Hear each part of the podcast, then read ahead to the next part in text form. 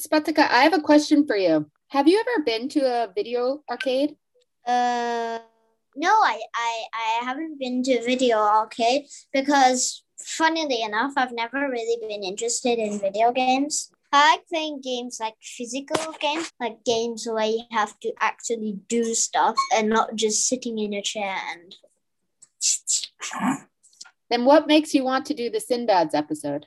Well, it's old and it was the first place where I could play, and they had lots of things that could be educational, and so why not?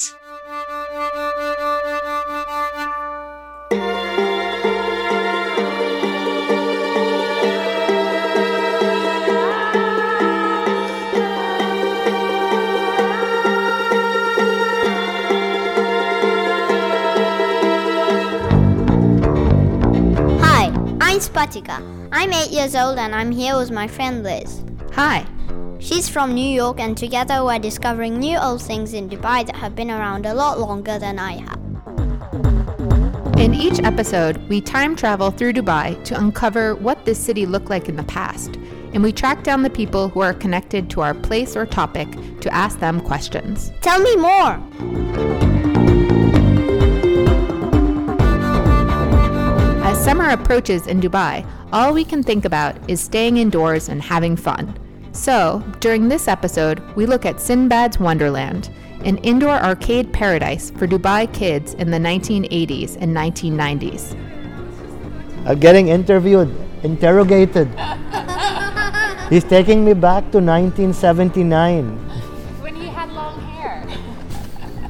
Spatika and I never had the chance to visit Sinbad's. It closed its doors in 1997. So we had to track down key people who were here in the 80s to tell us what it was like. Listen as Sinbad's first and only manager, Ishwar Chugani, and two former Sinbad game players, Sonali Kolhatkar and Suraj Mulani, tell us more. How should I address you? As Mr. Ishwar, Mr. Chugani, how should I address you?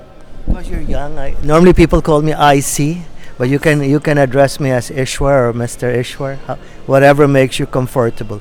I normally like people calling me by my first name, but I guess it might be. I think for you, you might want to say Uncle Ishwar. all the ki- all the people who know me and grew up call me Sinbad, Sinbad Uncle. Uncle Sinbad would have been better. Okay, Mr. Ishwar, are you the person who started Sinbad? Yes, uh, Sinbad opened in June 1980 when the Al Center opened. Uh, I came in in September 1979. Uh, the Al group, who were setting up the Al Center, met up with me in the Philippines and uh, wanted to set up a family entertainment center. So I came here with my experience on of running a family entertainment center owned by my uncle in the Philippines and came to Dubai. But then I realized the project had to be uh, started from scratch. We didn't even have a name or a concept. So we put together everything, and while I was strolling Bur Dubai, I saw a bookshop with a with the coloring book with Sinbad's face on it. And then I said, okay, I'm going to name the amusement arcade Sinbad's Wonderland. I had to do everything from scratch, work with the Japanese designers to design the arcade, work with them on the on the machines required. It took about 6 months from concept to reality, turning dreams into reality. Sinbad's Wonderland. Suraj Mulani, co founder of Ali Ali Children's Play Museum, knows a lot about how to have fun. It's what he does for a living. And as a kid growing up in Dubai in the Sinbad era, he has quite a few memories there. So, when did you first go to Sinbad? Probably when I was about um, 11 years old, I have to say. And, you know, we heard about this place and there was all this buzz. Some of the lucky kids were getting to go and there was this excitement around it. And uh, me and a group of friends decided that we would go.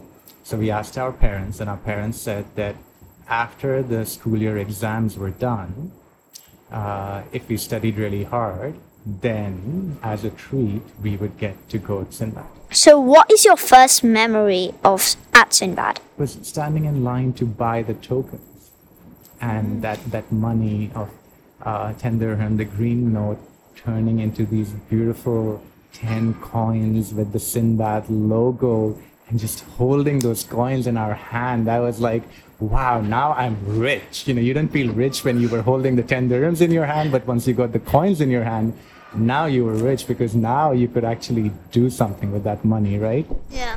so I felt really rich at the beginning of it. And at the end of it, I felt really poor because I experienced more. I wanted to play those games more, and I didn't have any more money to buy the tokens with. So, did you go alone or did you go with your parents? Yeah, we did go alone, and that was really, really exciting for us because we didn't get to do that very often. So that was the end of exam celebration, and there were, of course, no cell phones. So you were really out there by yourself, and your parents didn't have any connection. And uh, yeah, it was pretty exciting stuff. So, so, so, I just wanted to point out that sometimes I just ask my parents so I can head off to my grandparents' house. It's because I just need to escape from them. What was cool about Sinbad's was that it became a place for celebrating kids' birthday parties. Sonali Kolhatkar is now a Los Angeles based journalist, but she still remembers what it felt like to go to Sinbad's Wonderland as a Dubai kid. Considering how much I used to love going to that place, I'm pretty sure I would have been the one to lobby for that destination to have a birthday party um, rather than my parents volunteering it. Uh, but the reason for that was because it felt like a little mini wonderland. You know, when you're a kid, um, especially growing up in Dubai in the 80s, there weren't that many. Uh, there weren't that many of the kinds of things that kids could do that were available, say, in the US. So we didn't have that many video game arcades. We didn't have we we didn't even have that many malls. We just had one which was al Ghurair center. We didn't have like theme parks. We had like you know there was one theme park and it was far away and it was very small. So we didn't have these kind of cool modern um, playground type things for kids in the 80s and sinbad was one of the few and it was just you know like this little fantasy land that we loved going to and we didn't get to go to very often. So to have our birthday to have my birthday was i celebrated it together with my older sister whose birthday falls in the same month. Um, and i think that's why my parents agreed was because they were like okay we can do like two birthdays at one um, at one time. And uh, and so i think they that was that was you know they went ahead and it was awesome. Did you enjoy the party? i mean it was probably my eighth birthday eighth or ninth birthday. Uh, and i'm now 46 so we're talking about nearly four decades ago. Uh, i remember less about the specifics of the party and, and what it felt like but more about the feel of it the the the the memory of the feel of being there that it was special. You know my parents didn't do very many. We we had birthday parties at home. Um, my mom was great at that. We you know weren't like super rich and so it wasn't it was it was dear to to to do that to pay for a fancy birthday party at a place like Sinbad. And so I definitely appreciated it and I felt like you know felt like a lucky kid I remember feeling like a lucky kid and the fact that I could treat my like friends to this fun event that was really really cool I think it was my cousin. He was having a birthday party there. And I remember there was a magic show. And I don't remember how old I was, but I remember it was a really good magician because he did a trick. He changed the color of this rabbit uh, mask that he was holding. And all the kids thought they had the trick figured out because they kept telling him, turn it around, it's on the other side, the color's on the other side. And he did turn it around, but it wasn't that color. And so all the kids were wondering, wait, how did he do that? So yeah, that, that was the fun part of the birthday. Did you get to know actually how he did this trick? Yeah, if he did reveal them, he never revealed them to me. So till this date, uh, you know, it's been over 30 years, and I still don't know how he uh, how he did that trick. I know I said I was never really interested in video games, but I'm starting to change my mind about that. I'm trying to imagine what it would have been like to have a birthday party there, or what games I'd have played. So, what was your favorite game at Sinbad's? Uh, you know, I, actually have to think really hard about that because it was the experience of it, I think, and the fun that we had going together as friends and making it a day out of it that was really fun. Uh, but if I had to rack my brains, I, I do remember there was a pinball machine, and I liked pulling that lever and seeing that uh, that ball go up there and then you know bang around in between and the machine light up and make the choo choo cha cha noises and and, and, and so that kind of stick, stuck with me. So I I would have to say that my favorite game at Sinbad was the uh, the pinball machine.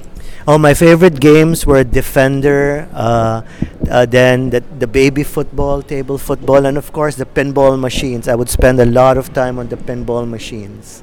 And Space Invaders.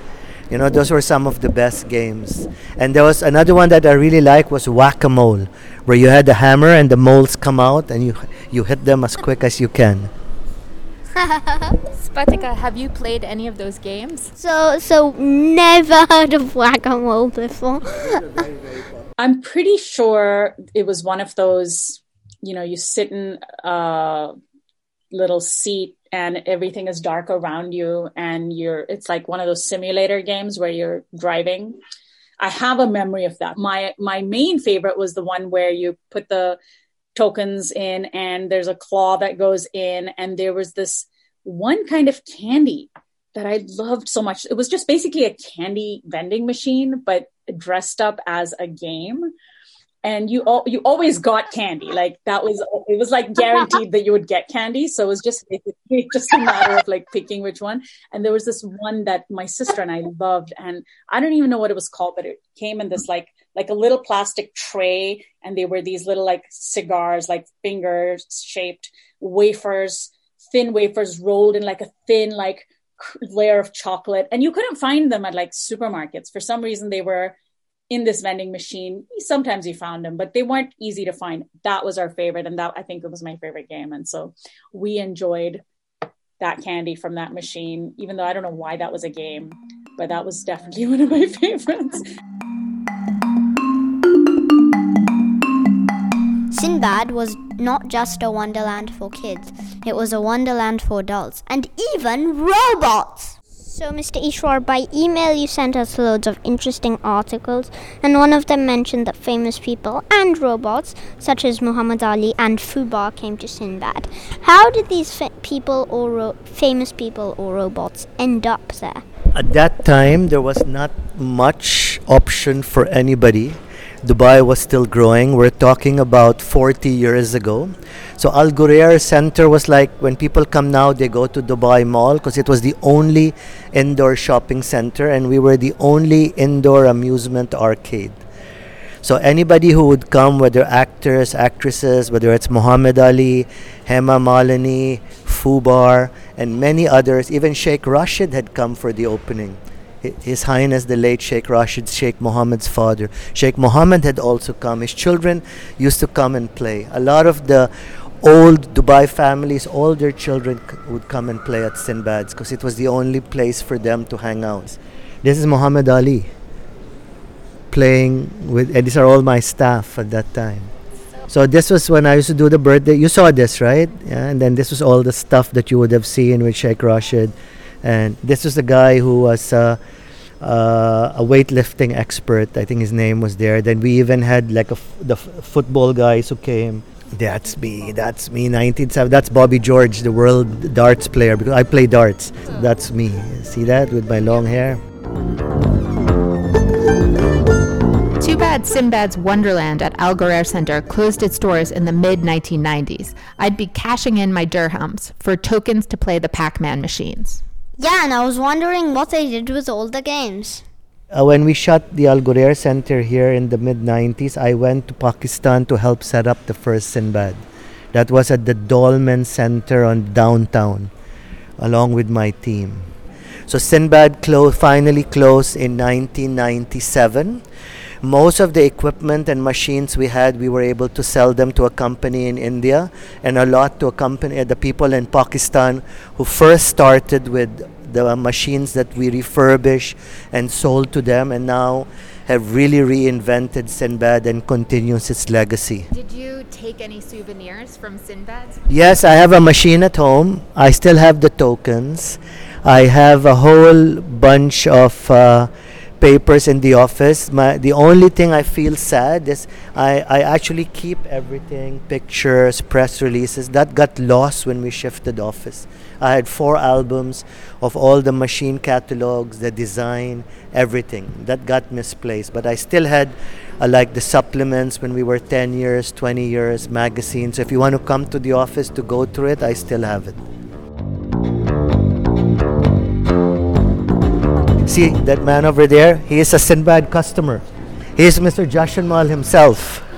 How are you? Yeah. We were, Hello. we're just doing an interview because they want to talk about Sinbads. And I said Oh, when we cool. opened Al Ghurair, they had Josh. His father was with me at the opening of Sinbad. I used to walk into Sinbad and ask Ishwar here for free tokens for pinball machines, and he very kindly obliged me many, many times.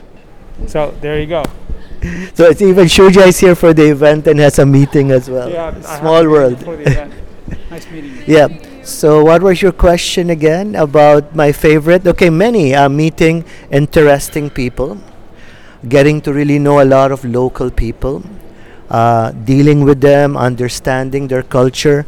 And for me, one of the best takeaways of Sinbad is any local I meet today who are over 35 years old know Sinbad that their face gleam. Even UAE government officials, when I get a chance to meet them, I actually, when I say Sinbad or Mudir Sinbad, I mean manager, they actually want to take a selfie. And the best part about my job is that I, it was I had to I get to play with the customers. You know, I was playing every day. You know, so people, I was in the business of leisure with pleasure. I think what the magic of Sinbad was that here was a place that catered to kids. Like, as a kid, you live in an adult's world, right? You live in a world that's run by grown-ups, made for grown-ups. But in the 80s, to have a place that was designed for kids, purely for the enjoyment of kids, that was really rare and it felt really special and made kids feel special. You know, it felt like this is a place that grown-ups may not care about as much, but for kids it felt like a fantasy land. Okay, Spatika, we never had the thrill of experiencing Sinbad's in person, but what did you learn from your interviews? Well, first, it was epic that people just passed by Mr. Ishwar when we were interviewing him and they just basically shared all their memories of Sinbad's. I agree. Mr. Ishwar is a legend. What sounds like the coolest thing about Sinbad's? The birthday room, all the arcade stuff, and that your parents left you and your friends alone while they went shopping. I mean, I would seriously love that. Do you feel you missed out on something having never gone to Sinbad's? Well, yeah, I, I, was, I mean, yes. I, I mean, I wish I could just jump to different times whenever I like, like time travel, time warp. Dubai kids and parents of the 1980s and 1990s, we'd love to hear your favorite memories of Sinbad's. And kids today, tell us where you like to play. You can write to us at tellmemore at amaeya.media. That's tell me more at A-M-A-E-Y-A dot media. This episode of Tell Me More was brought to you by Amaeya Media. It was produced by Liz McEnaney and hosted by me, Spatika, and Liz. Chirag Desai is our amazing editor. Our fantastic music is composed by Daniel Belquer. A big thank you to Ishwar, Suraj, and Sonali for giving us time. They're very important people and we're grateful to them. We'd love to hear what you thought of our show. Leave us a review and rate us wherever you get your podcasts and do subscribe to Tell Me More from Amaeya Media for future episodes. Until next time, stay safe. Bye! Bye!